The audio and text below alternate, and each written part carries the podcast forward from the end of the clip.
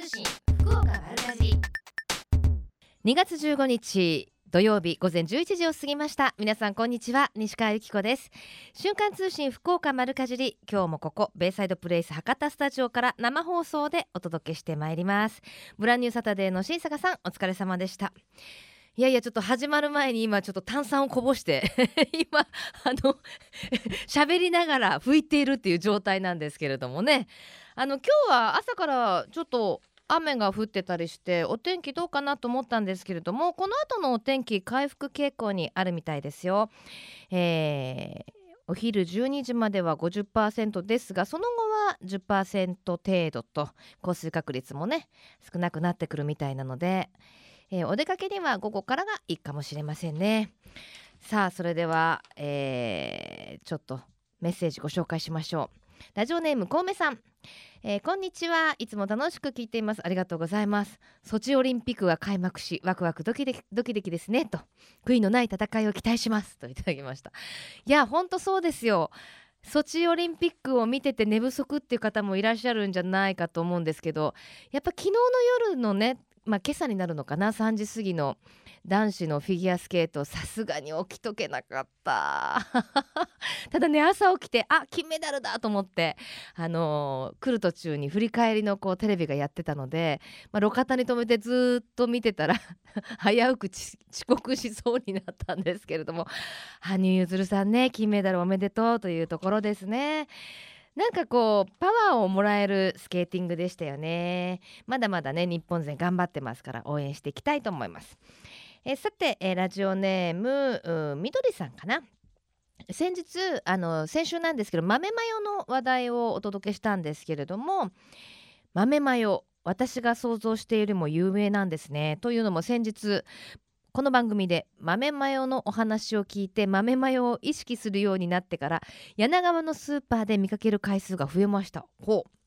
きっと以前から陳列されていたとは思うんですが私が気づかなかっただけなんでしょうね。そろそろ春キャベツや新玉ねぎの時期ですからマヨマま、豆マヨで食べてみたいですと。あの豆マヨって柳川 J 柳川さんがあの作ってる加工品なんですけどコレステロールゼロであの乳製品を使ってない卵とかも使ってなくてコレステロールがゼロで基本あの主原料は大豆なんですよね。でマヨネーズ風味の調味料なんですけれどもすごいあの今全国的にも人気でなかなか品薄になったりするっていうことも聞いてますけれどもその豆マヨ食べてみたいねといただきました。これからあの春のお野菜ちょっと苦みのあるお野菜もね少し茹でて、ま、豆マヨで食べると美味しいかもしれませんね。豆マヨって噛むね。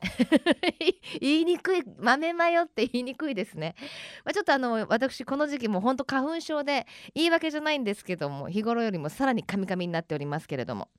この番組では皆様からのメッセージもお待ちしています。メールアドレスマルアットマーククロス FM.co.jp maru アットマーククロス FM.co.jp ファックス番号は092-262の0787番組のホームページからもメールが送れるようになっています。瞬間通信福岡丸かじりクリックしてください。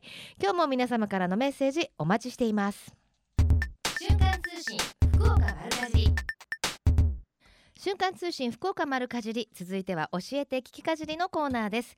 このコーナーでは食や食育地産地消にまつわるお話ふるさと福岡のイベントや街の話題をお届けしています。今日は久留米市城島町で今日と明日の2日間開催されています。第20回城島酒蔵開きについて実行委員長の上野さんにお話を伺いします。上野さんよろしくお願いします。よろしくお願いします。こちらはあの朝方ちょっとと雨もちらっと降ったんですけれども城島町はどうですか？そうですね。少し曇りがちですけども、うん。薄日もさして酒蔵開きにおいでになるにはいい天気になってきてます。そうですか、はい、もうあの恒例のイベントでね毎年楽しみにされている方も多いと思うんですけれどもまずあの久留米市その城島町は酒どころとして有名なんですよね。そうですね、はい、城島町はあの兵庫、灘、京都、伏見、広島、西条と並ぶ酒どころとして有名です。うん。まあ、筑後川の豊かな水と、はい、美味しい大粒の筑後米、はい、それから芳香を放つ下杉から愛情細やかな水間当時の技ですね、それから水運の便利さなど利点に非常に恵まれておりまして古くから大変酒酒造りが盛んでした。うん、でこの城島酒蔵開きではですね、はい、えー、全国でも有数だと思いますけども、ええ、9つの蔵元さんが参加していただいてですね、えー、個性あふれるお酒を作ってあの皆さんお楽しみいただけると思います。ね、はい、やっぱりあのお水が美味しいとこじゃないとダメだとかお米がね美味しいとこじゃないとダメだとかいろんな条件のもとやっぱりお酒作りにぴったりの土地っていうことですよね。そうですね。はい。さあその今日もすでに開催中ですよね。そうです。はい。あの今からお出かけになる方もいらっしゃると思うんですけれども、どんなイベントですか？えー、えー、これはあのー、酒の町城島を皆さんに知ってもらおうということで、ええ、平成7年から始まったイベントですけども、現在ではこの地域のたくさんの今、えー、お話しした旧社の蔵元さんが集まってですね、はいうん、えー、まあ、大きなお祭りになっておりますしたくさんお客さんも来ていただいてます。あのここのお祭りの期間中はその蔵元さんに、まあ、お邪魔してちょっとお酒を飲んだりできるっていうことですかね。そうです。えー、この城島酒蔵開きの一番の特徴は、はい、えー、まあ、あのメイン会場でいろんな、まあ、楽しみがあるんですけども、はい、えー、旧蔵元のうち7蔵元さんがあの蔵を開放されます、うん、でそこを歩いて回るのもいいですしまたあの無料のシャトルバスを回しておりますのでシャトルバスもあるのでその両方を楽しめるというのが一番の特徴だと思います。なるほど、はい、私もあの実は取材に伺ったことがあって。あそうですか。あの7つの蔵元さんはのんびり1日かけたら回れる感じですか？えー、多分いっぺんには回れないと思います。そうですよね、はいはい、じゃあまああのー、ねホームページか何かで調べていただいて、そうですね、まあ、ここに行こうみたいなところを一つ決めて、はい、そこから回るっていうのがまあ、2つメイン会場とですねあとまあ2つ3つとかですね、ええ、あの少しあのターゲットを絞ってですね、うんうん、行かれる方がいいと思います。なるほど、はいはい、でそのメイン会場っていうのが、えー、あるんですよね。そうです。メイン会場はどちらになるんですか？これはあの久留米市、えー、城島町町民の森公園になっております。そこではなんかこう美味しいものをいただけたりとかあるんですか？そうですね。えー、これはですね、えー、例えば元気鍋っていうのがあります。ほうほう元気鍋。はい、はいこれはあの地元の新鮮な、まあ、野菜とかですね、ええ、それから手作りの味噌それから隠し味に城島のお酒を作ったあのお鍋です。え大変人気になっております。そうなんですね。はい、あのー、最近はね城島その酒蔵さんのお酒を作ったケーキとかも確かありましたよね。そうですね。えー、会場には他にもですね、うん、あのー、酒まんじゅうですとか、うん、酒種あんパンとかですね、はい、あれ美味しいうどんなんかもありますけども、はい、今お話のようにですね、えー、メイン会場だけじゃなくて、はい、えー、各蔵元さんでもですねえー、もちろんいろんなお楽しみがありまして、ええ、いろんなあの生原酒の試飲販売とかですね、うんうん、甘酒の試飲販売、はい、えー、そういうのもございます。それと今おっしゃったですね、倉本さんによってはですね、当日限定のスイーツをですね、うん、販売されているところもあります。はい。あのーあとやっぱりその酒蔵開きですからあのお酒の飲み比べとかもあるんですって？そうです。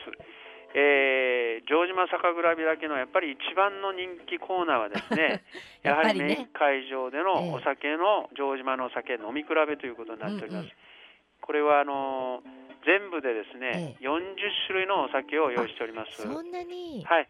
それを、まあ、あの3種類に分けておりましてですね、え、それぞれおちょこで2杯ずつ、うん、計6杯ですね、ええ、これを500円であのしあ試飲していただいております。やっぱりあの一度に味わえるっていうのはなかなかないですからこれはもうお酒好きにはたまらないですね。そうですねただまあ数量に限りがございますのでその点はまあご容赦願いたいと思います、うん。はい、ただあのメイン会場に角打ちのコーナーもあるそうですから。ああよくご存知ですね、ね、はい、はいはい。角打ちコーナーもございます、はい。えー、角打ちコーナーはですねえーまあ、どちらかというと、まあ、じっくりお酒を楽しむということですね。はい、えこれはあのー、ちゃんと座って、まあえおつまみもいただきながらですね、うんうん、えー、一応300円400円500円とですね、うん、あの分かれておりますけども、はい、こちらはじっくりお飲みになる方には角打ちコーナー非常に向いているんじゃないかと思います、ね、そこでまあ気に入ったお酒を買って帰るという感じでね、はいはい、で美味しいものも食べながらつまみながら楽しいイベントですね、それと今年ですね、あの今年からというか今年実は2日間開催になりましてですね、ええー、私たち城島この地域だけじゃなくてですね、うんうん。久留米市の中心市街地さんともいろいろ協力を、関係を作っておりまして、はいはい、今回、えー、今日だけですけども、はい、3時からですね、ええ。ー、これは有料ですけど久留米の中心市街地の飲食店さん30店舗参加いただいて、酒駅伝という企画をやっております。はい。はい、これは私ども公演ということになりますけども、はい、はい、これはあのチケットを買っていただいてですね、うんうん、えー、その5軒を回っていただくと、でそこでワンドリンクと必ずあのさ、えー、お魚をサービスっていうかですね、うんうん。でそれで5軒回るということでこれは酒駅伝と称してですね、えー、今日。3時から。はいそうです。だから昼間は、ね、はいまだ間に合います。昼間は城島酒蔵だけ楽しんでいただいてえー、夜はですね、久留米で、まあ、そうやって酒駅伝でまた楽しんでいただくと。はい、そういう企画も用意しております。で、またね、はい、城島町は、あの、お風呂もいいんですよね。ああ、はい。有名なお風呂がありましたよね。はい、あの青木の湯さんというのがございましてですね、ええ、近くにですね、え、これも本当にあの人気のあの温泉です。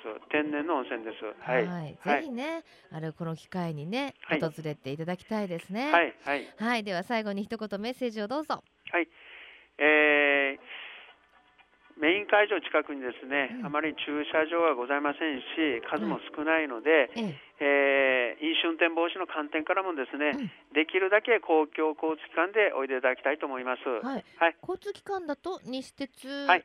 西公共交通機関でおいでになる場合は西鉄電車の場合は水間駅、はい、それから JR 九州ですと荒木駅。はいここがあの無料シャトルバスの起点になっておりますので、この領域においでいただければそこからバスでおいでになることができます。はいわかりました、はい、えー、上野さんありがとうございました。こちらこそよろしくお願いいたします。皆さんの来場お待ちしております、ね、はい。もうねハンドルキーパーいらっしゃる方はお車でもいいですけれどもなるべく公共の交通機関でお出かけになってください、えー、今日は久留米市城島町で京都明日の2日間開催されています。第20回城島酒蔵開きについて実行委員長の上野さんにお話を伺いしました瞬間通信。瞬間通信福岡丸かじりえみちゃんのみんなの良い食のコーナーです。今週は JA グループ福岡大学生ネットワーク実行委員長の古賀ゆりえさんと実行副委員長の田中丸愛さんにお越しいただいております。よろしくお願いします。よろしくお願いします。大丈夫？緊張してない？大丈夫？はい。さあまずはこの大学生ネットワークっていうあのものにお二人参加してるんですよね。はい、はい、どんなことをする、まあ、グループというか団体というかところなんですか？はい。えっと JA グループ福岡と大学生がコラボして、えっと、食と脳を考えるための企画や運営をしています。ね大学生なのに偉いね。でもこうやってみようかなっていうきっかけは何だったんですか？どっちが喋る、うん、順番でいくと？そうですね。私は、はい、あの最初にグルメ選手権というイベントに参加して、うんうん、それから友達が楽しそうにやっているのを見てから、うんうん、あの実行委員になろうと思いました。グルメ選手権私もあの今年はちょ去年かあの審査員できなかったんですけど、はい、毎年させていただいててどんなものでしょうか？そうですね。えっと大学生と直売所がタッグを組んで一緒に商品作りをしています、うん、いろんなね大学のねあの皆さんがそれぞれ直売所と組んで、まあ、コンテストっていうか金賞を決めたりするんですよね。はい、で一番になった人は実際販売もされるというような、まあ、あのコンテストを通じて、まあ、活動しようと思ったんですかこの。はいそうですね。ね実際どうですか？参加してみて。実際参加してみて最初は全然わからないまま、うん、みんなに合わせてやるんですけど、ええとやるやるに従って、なんか自分でもなんかとスーパーに行った時野菜の商品のあの表示を見てみたりとか、うん、両親と一緒に直売所に行ってみたりなどちょっとそういう農業に触れる機会が増えてきています。うん、やっぱり食生活変わりました？そうですね。うん、どんな感じですか？そうですね。私はあの農業新聞の記者をして、あのトマトのトマト農家の方にお会いしたんですけど、はい。はい、その時に鶴とかあのトマト自体をすごい優しい手つきで触ってらっしゃるのを見てから、うん、あもう絶対に残さずに食べようって思ってねトマト嫌いとか言えないと思うよね、はい、ああいうの見るとね。まで食べるようになりました。下のギリギリまで、はい、おお偉いですね。実際にこう生産地に行ったりすることはありますか？そうですね、うん、えっとこのこの間えっと柿狩りに行ったんですけど、えっとまあ柿を食べる機会もあんまりないんですけど、実際に柿を買ってみて、えっと、柿を収穫するときに、うん、えっと、難しかった？いやあのなんだ美味しいのを見分ける方法とかを農家さんにすごい親身になって教えてもらって、ええ。とすごい楽しく収穫できたので自分が収穫して、したのはとても美味しく感じました、うん、やっぱりなかなかあの今ね若い子は特に皮を剥かない世代だって言われててフルーツとかも食べないって言われてるじゃないですか、うん。はい、どうですか？身の回りを見て同じ大学生の皆さんは。そうですねやっぱりもう買ってきたもので食事を済ませたりっていう子が多いかなって思います、その中でこうあそれはダメなのよとか言っちゃったりすることあるんですか？ダメなのよとは言わないですけど、はあ、まあ少しやってみたらとかちょっと提案し ようしてみます。そしたらそうかなって言ってあの受け入れてくれるお友達もいる。そうですね。そっかそっか。じゃあもういろんな意味でこうつながる役目っていうかそういうことをしてるんだねそう慣れてたらいいなと思います。さあそしてあのそのお二人も所属しているというかその大学生ネットワークあの近くシンポジウムがあるんですよね。はい。はい。どんなシンポジウムですか？はい。若い力が食や農業を変える食べ物と命を考えるシンポジウムというイベントがあります。うんえ今月の26日水曜日お昼の1時30分から夕方の4時30分までエルガーラのホールで開催されるということなんですけれどもこれどんな内容ですか？と大学生が企画運営したシンポジウムで、うん、と今年で4年4回目の開催となります。はい、と大学生がアグリスクールや農業新聞とグルメ選手権などで、えっと、体験したこと今後に生かしたいことなどをパネルディスカッションとして発表します。はい、また対馬市島おこし共同体の木村さんを講師にお迎えして基調講演を行います。えー、でも大学生が企画運営するってすごい大変だね。はい。どう、ね、どうですか？もうもう開催近いですけど、何が大変でした？そうですね。何が大変ですか？何が大変ですか？そうですね。なんかうん。なかなか自分の周りに、その食に興味がある人ばかりではないので、うんうん、いざその興味がない人に気づいてもらいたいイベントなんですけど、うん、そういう人たちを呼ぼうって思うとすごく大変ですね。そっかそっか、はい、それはなんか大人の世界でもそうだと思うんですけどやっぱりねあのやっぱり興味がない人多いですか？そうですね。学生は。何に興味があるんだろう。LINE とか、はいそういうこと？食べ物にお金をかけない生活に慣れてしまってるのかなって思います。うん。そういう子たちにどうやってあの来てねって言ってるの？今。今はとりあえずできるツールを全部使って。できるツール。美味しいものがあるよとか 言ってますえー、そっかそっか。農業新聞の記者として体験をしたことなども今あの発表するっていうことなんですけども、はい、アグリスクールこれどんなことやってるんですか？でアグリスクールは、えっとのえっと、畑を貸していただいて、えっと、一緒に、えっと、野菜を、えっと、種まきから、えっと、収穫まで行って、うん、その後加工までする一連の、なんか農業体験のようなものです。すごいですね。なんかもう勉強になったでしょいろいろ。はいそうですね。実際に、まあ、畑の土を触れてみて、うん、やっぱなんかやっぱ大事になんか食材を大事に食べなきゃいけないなって改めて感じました。まあ、その自分たちが感じたことをね同世代のね人たちに感じてほしいっていうイベントなんですけれども、はい、これ参加方法は？は JA 福岡のインターネット上で、ええ、あの申し込みのページがあるのでそこから申し込みをお願いしてます。これ基本は学生のみなのかしら？基本的には大学生が対象なんですけれども、うんうんえ、大人の方も参加はできるそうですできますか、はい、基調講演もありますもんね、はい、若い力が食や農業を変えるというねことで対馬からお越しいただきました講師の方にいただくということですね。へえそうなんですね。もうあの開催も近いですけれども、はい、じゃあちょっと意気込みを意気込みどうぞ。可愛いね二人ともね。はい。はい。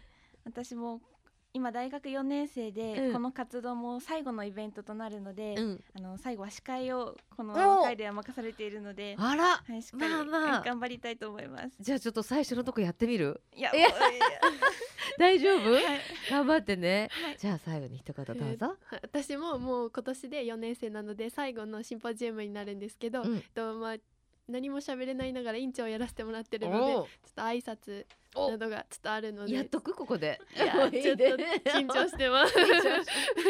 そっかそっか。でもねあのお二人にとってもすごい素敵な思い出になるように頑張ってください、はい、で今日はプレゼントをいただけるんですって？はい、はい、中川町特産のヤーコン茶やお米を使用した4種類の焼きドーナツ夢畑のふわふわリング10個入りを3名様にプレゼントします。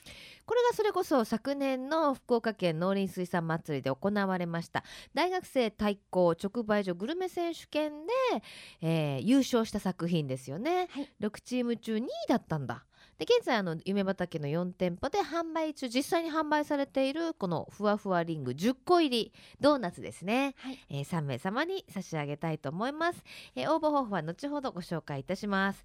さあこの時間は JA グループ福岡大学生ネットワーク実行委員長の古賀ゆりえさんと実行副委員長の田中丸愛さんにお越しいただきました。じゃあみんな頑張ってね。はい、頑張ります、ありがとうございました。ありがとうございましたさて、えー、最近食の大切さを見直す動きが広まっていますがこれからの日本日本人にとって良い食とは何なのか今日本の農家と JA グループ消費者協力会社団体のみんなで一緒になって考え行動していく運動が始まっています。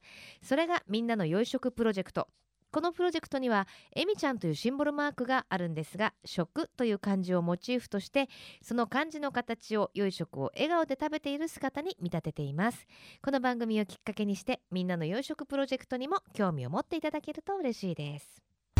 瞬間通信福岡丸かじ続いてはマルカジリネットワークのお時間です。今日はシニア野菜ソムリエでフードコーディネーターとして活躍されています。久保ゆりかさんにお越しいただいています。久保さんよろしくお願いします。よろしくお願いします。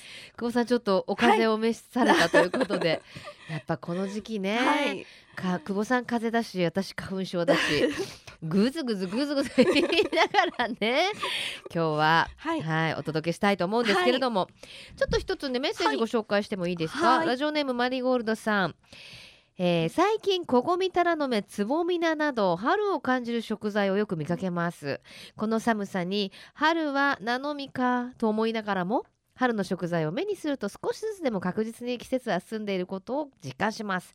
つぼみ菜は天ぷらは好きですけど他にはどんなお料理にすると美味しいんですか？といただきましてああそうですか。はい今日もなんかぴったりのネタだなと思う、はい、思ったんですよね。今日ご紹介するのは何でしょう、はい、博多つぼみ菜です。ねすごい今日あの、はい、つぼみ菜自体もねパックでお持ちいただいたんですけれども、なんかやっぱ色が春ですね。そうですね。ねグリーンですよね春は、ただね正直、はい、買ったことないって人も多いと思うんですよ。はい、まずつぼみなってどんなお野菜ですか？はい、博多の春を告げる新野菜と言われております。うん、ブロッコリーやキャベツと同じ油中の一種で、ね、からし菜の変種とされております。はい。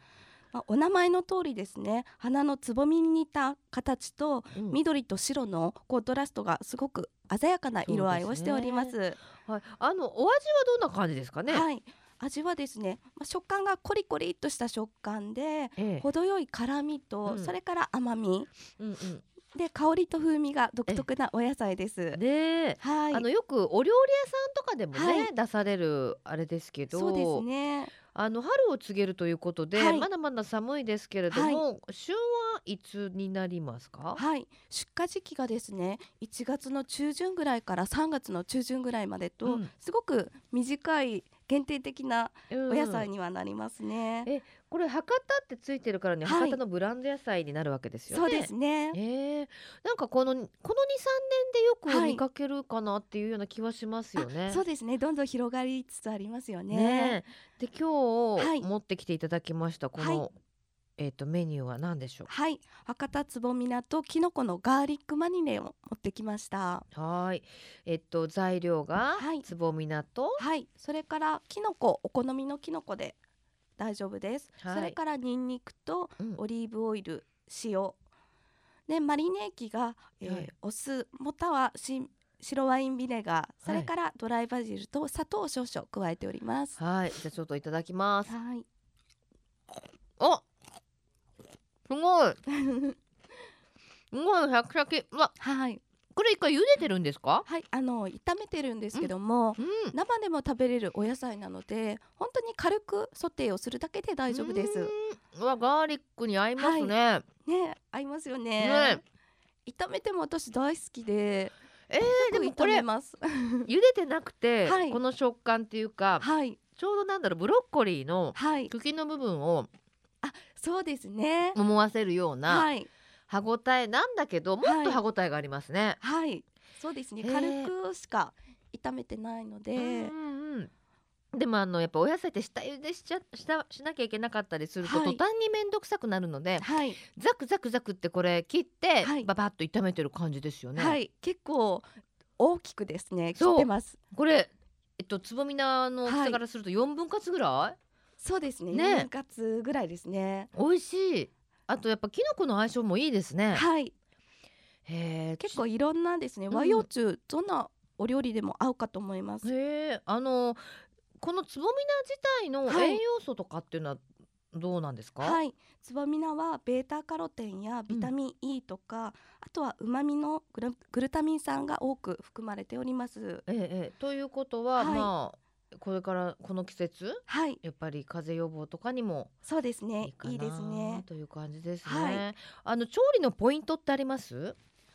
私はですね、ああのまあ、生でも食べれるお野菜なので、うん、あまり加熱をしすぎなくて、うん、食感を楽しんでいただきたいなというお野菜です、うん、確かにこの食感がなんか嬉しいですね。はい。コリコリサクサクみたいなこういろんなこうね。そうですね。へえぜひあの今までね見かけてもなかなかちょっと調理したことないという方はチャレンジしてね、はい、いただきたいですね。はい、可愛いお野菜ですよね。ねあのラジオネームマリーゴールドさんも、はい、天ぷらはよくしますって書いてましたけど、はい、炒めてぜひ食べてみていただきたいですね。揚げ物もこれ天ぷら確かに合いそうですね。合いますよね。ねお塩で食べたいですね。いいですね。ちょっとね柚子とか入れたりしてもいいかもしれないですね。で日本酒飲みながらね。どうせ飲むことしか考えてないんですけれどもね。あのこの博多つまみ菜どのあたりで作られてます？はい。あの福岡の八女の方だとか柳川地域には多く栽培をされております。うんこれからやっぱり広く広まっていくお野菜なんですかね。ぜひですね。美味しいから広まってほしいですね、うん、はい。へえこうでも何日ぐらい持つんだろう買ってきたら？買ってきてあの葉っぱがですね、ええ、どんどん多分黄色くなっていくので、うん、やっぱりなるべく早くがいいと思うんですけど、ね、あの見た目的には何だろう、はい。白菜とか、はい、なんかそういう葉物をギュギュってちっちゃくしたような ちょっとなんか見た目じゃないです？そうですね。ミニミニ白菜みたいな。ミニミニ白菜みたいな見た目で、はい、あの吹きの塔とかね、はい、なんかああいうような感じもありますよね。似てますよね。へえ、いくらぐらいで売られてるんだろう？今からがですね、あのピークの時期になるので、今日はですね結構お安くお安く買いました。ゲットできました。はい。だいたい一パックに二つぐらい入っている。はい。大きさによるんですけど。はあ3個とか、まあ、おこれは大きかったので2個なんですけど、えーはい、それで今日はそう私ね つぼみなのね、はい、印象変わりました大きいなと思ってあそうですよね。ね、なんかそして持ったらずっしり重くて、はい、結構食べ応えもありますもんね。そうですね。はい、ぜひ皆さんもあのお近くのスーパーなどで、はい、直売所などで見かけたら食べてみていただきたいと思います。はい、では最後に一言メッセージをどうぞ。はい。えー、つぼみ菜はですね期間限定の貴重なお野菜になります。程よい辛みと甘みそれから独特の香り。シャキッとした歯ごたえは生のままサラダにしたりとかあとはスープに入れたりアイデア次第次第ではさまざまなお料理に使うことができますので、はい、ぜひいろんな食べ方で、えー、食べてみてほしいと思います。なるほど何を何の調理方法でもよく合うということですね。はい、わかりました。えー、マルカジリネットワークこの時間はシニア野菜ソムリエでフードコーディネーターとして活躍されています久保ゆりかさんにお越しいただきました。ありがとうございました。ありがとうございました。瞬間通信福岡丸かじり。ベイサイドプレイス博多スタジオから生放送でお送りしています。瞬間通信福岡丸かじり。福岡のよかろうもんのコーナーです。この時間は毎週ゲストをお迎えして福岡県のブランド農林水産物をご紹介しています。今週のゲストは JA 福岡やめ広川ガーベラ部の野村太一さんにお越しいただいてます。ようこそ。こんにちは。ガーベラ部っていうのがあるんですね。そうですね。うん。それだけやっぱりその広川町ってガーベラの生産地すごいんですって。そうですね、はい、えっと11軒のガーベラで集まって栽培しています、あそうなんですね、はい、えどれぐらい、まあ、量っていうのかしら？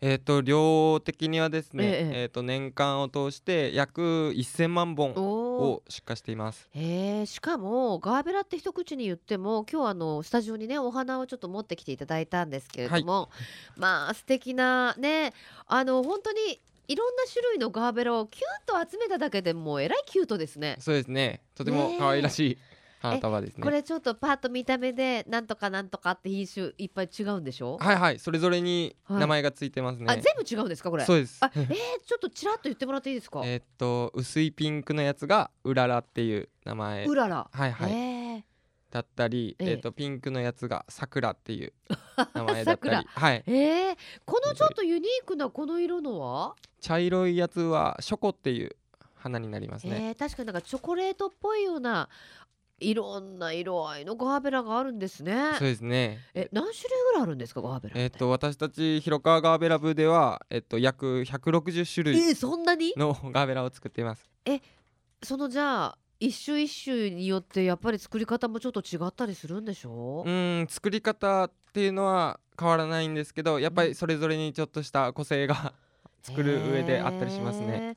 いやもう可愛らしいブライダルとブライダルとかでも大人気ですもんねガーベラね。そうですね多くの方々に人気のある花であります。でありますか。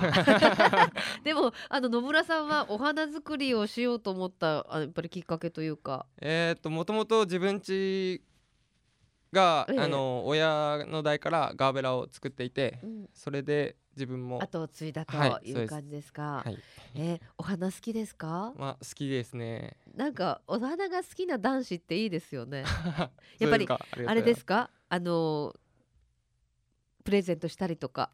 プレゼントはなかなか いつもそばにあるだけになかなかしないですね。そっか身近だから、はいはい、ありがたみがちょっとわかんない感じ。そうですね。でも、えー、あの昨日がバレンタインデーだったんですけど、えーはい、その時にはよ自分の嫁さんにガーベラの花をプレゼントしました。今ちょっと待ってください。ガーベラの花をプレゼントしたの？ちょっと手近で済ませた感じしますね そで奥さんなんて言ってました？いやまあありがとうありがとう結婚されてるんですね。なんかお若いから、ね、あれまだご結婚されてないのかなと思ってたんですけど。そうですか、はい、であのまあ一人でも多くの方にこのガーベラの良さをねあのしていただこうっていうイベントがあるそうですね。そうですね、はい、ちょっと先にはなるんですけど、はい、えっと4月の12日13日の2日間にかけてですね、うんうんええ。えっと九州自動車道の広川サービスエリア、はいの下り下り線の広川サービスエリアの方で広川の日ガー。ベラ祭りという。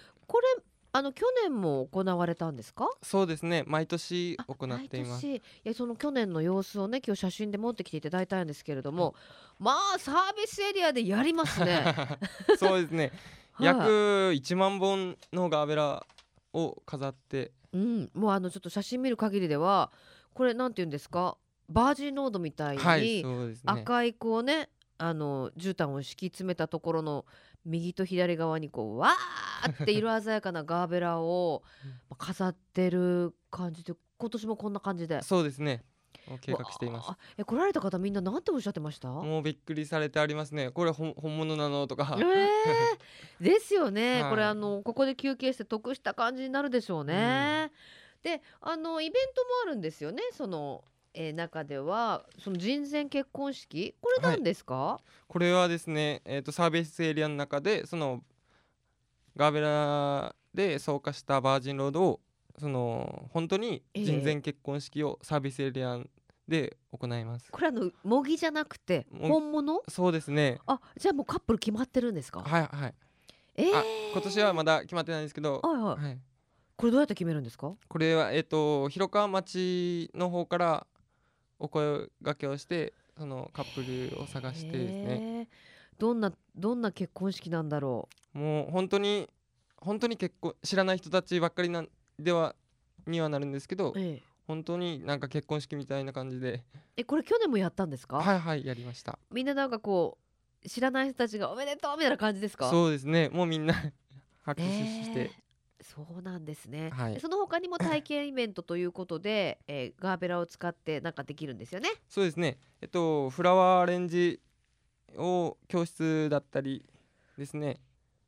へへへいろいろかすりの体験だったり、まあとにかくあの見て楽しい行って楽しいイベントになりそうですね。そうですねはい。でその他にも広川町の美味しいものなどの特産品も買うことができるイベントがある、ということですね。広川町って何が特産品ですか？特産はやっぱりあまおうが一番だと思いますね。あまおうだったりお茶だったり、うんうんうん、とても生産物の多い町ですねですねぜひねガーベラあのガーベラのお家に買って帰った時のこう持たせ方とかあります、お花によってやっぱりお水のやり方とかちょっと違ったりしますよね。うん、ガーベラはですね、えーと、まず花なんでもなんですけど持って帰られたらきちんと切り戻して下をちょっと切ってまた水につけてやって、はいはい、それからは、えーと、ちょこっと浅浅めの水につけてて浅めなんだ。はいはい。たっぷりじゃない方がいい。そうですね。浅めの水につけてた方がで浅めの水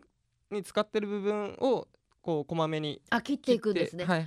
へえ、そうしたらだいぶ、はい、長持ちします。わかりました。今の時期はね、お花も持ちやすい時期ですからね。ねぜひあのおあのお家にねお花が一輪あるだけでも全然違いますもんね。うん、はい。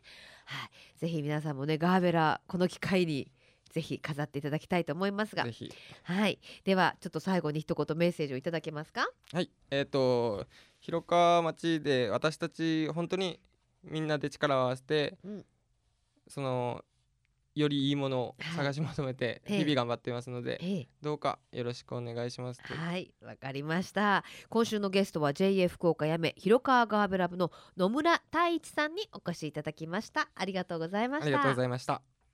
このコーナーは福岡県農林水産物ブランド化推進協議会の協力でお送りしました。瞬間通信